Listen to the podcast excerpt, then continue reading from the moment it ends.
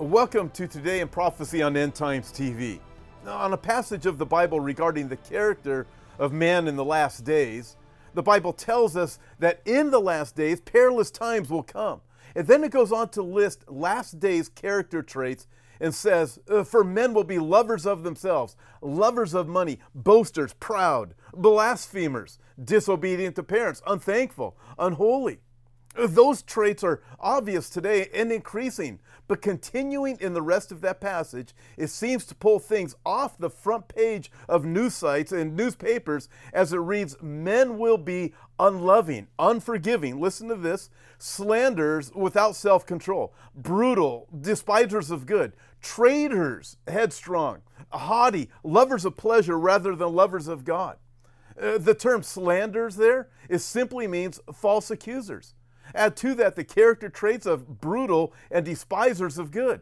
This causes me to think of the fake news coming from the mainstream media and the massive amounts of false accusation and whoever they want to vilify, even when they have zero evidence of any truth in their reports. This leads us to the FBI and James Comey.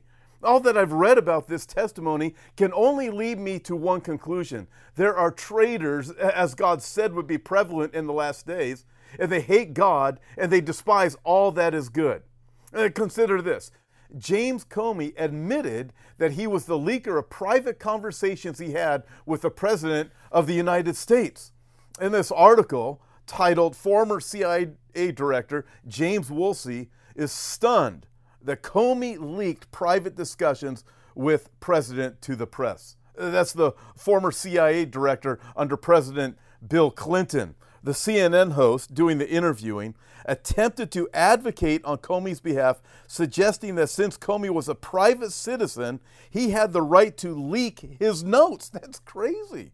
Woolsey was having none of that and said it was stunning that he would give up the secrecy of a conversation with the President of the United States. Comey had the highest ranking position in the FBI. Can it get any worse than that? Well, maybe it can. It appears that Loretta Lynch, the Attorney General under then-President Barack Obama, told Comey to look the other way, essentially, when it came to Hillary Clinton, because they wanted her to be president. So is it possible that the people that are doing the accusing of Trump are actually the guilty ones? Then think of this. Diane Feinstein, liberal senator out of the state of California, brings sense into all of this. She's thinking about Comey going before Congress and the testimony that's given there. And this article says Congress, quoting her, should investigate if Loretta Lynch pressured Comey to cover for Hillary Clinton, because that's what came out in the Comey investigation. Then quoting her in an interview with CNN, she says, I think we need to know more about that, adding that there's only one way to know about it, and that's to have the Judiciary Committee take a look. Then we add to this the slandering against Trump and the Russia collusion with, so far, zero evidence, and it's yet forgotten about Hillary and the Obama administration.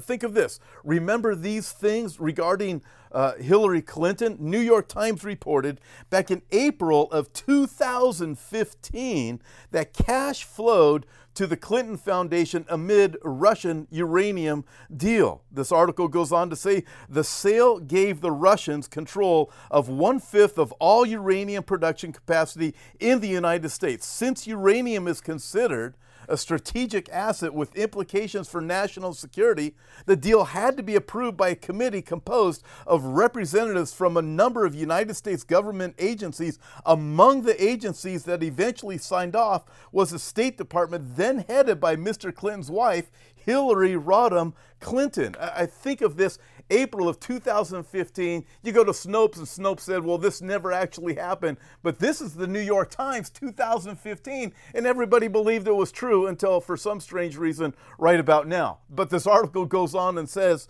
listen to this, as the Russians gradually assumed control of Uranium One in three separate transactions from 2009 to 2013, Canadian records show a flow of cash made its way to the Clinton Foundation.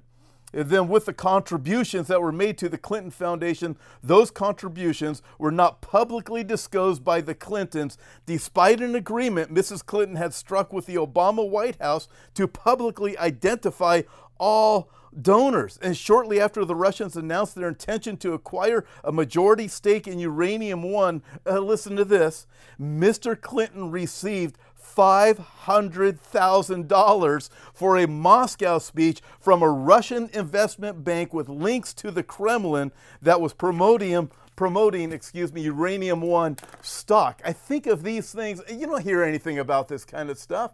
These what appears to me to be collusion between the Clintons and Russia. This stuff is just crazy. And then maybe you remember this. Obama to Russia. This is from 2012. After my election, I have more flexibility. Remember that? I remember watching the video that, by the way, I was unable to find it today. Interesting. It seems to be gone. Maybe you can find it. I couldn't find it. But Jake Tapper, who's not exactly a Trump fan, he reported on this back in 2012, quoting President Obama on the conversation, Obama speaking. On all these issues, but particularly the missile defense, this can be solved, but it's important for Putin to give me space. Wow. Medvedev said, yeah, to Obama. I understand your message about space for you. Obama replied, this is my last election. After my election, I have more flexibility. Medvedev responds, I understand. I will transmit this information to Vladimir, and I stand with you. Did we forget about these things?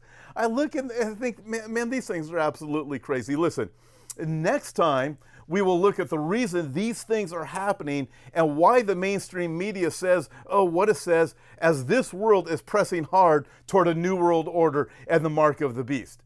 But for now, let me ask you, do you know where you are going to go when you die? Not if you die, but when you die. As I look at all of the things that are happening in this world, and I start to connect the dots with the Bible, I know that the Bible is true. I know that the Lord is coming again, and I believe He's coming again soon.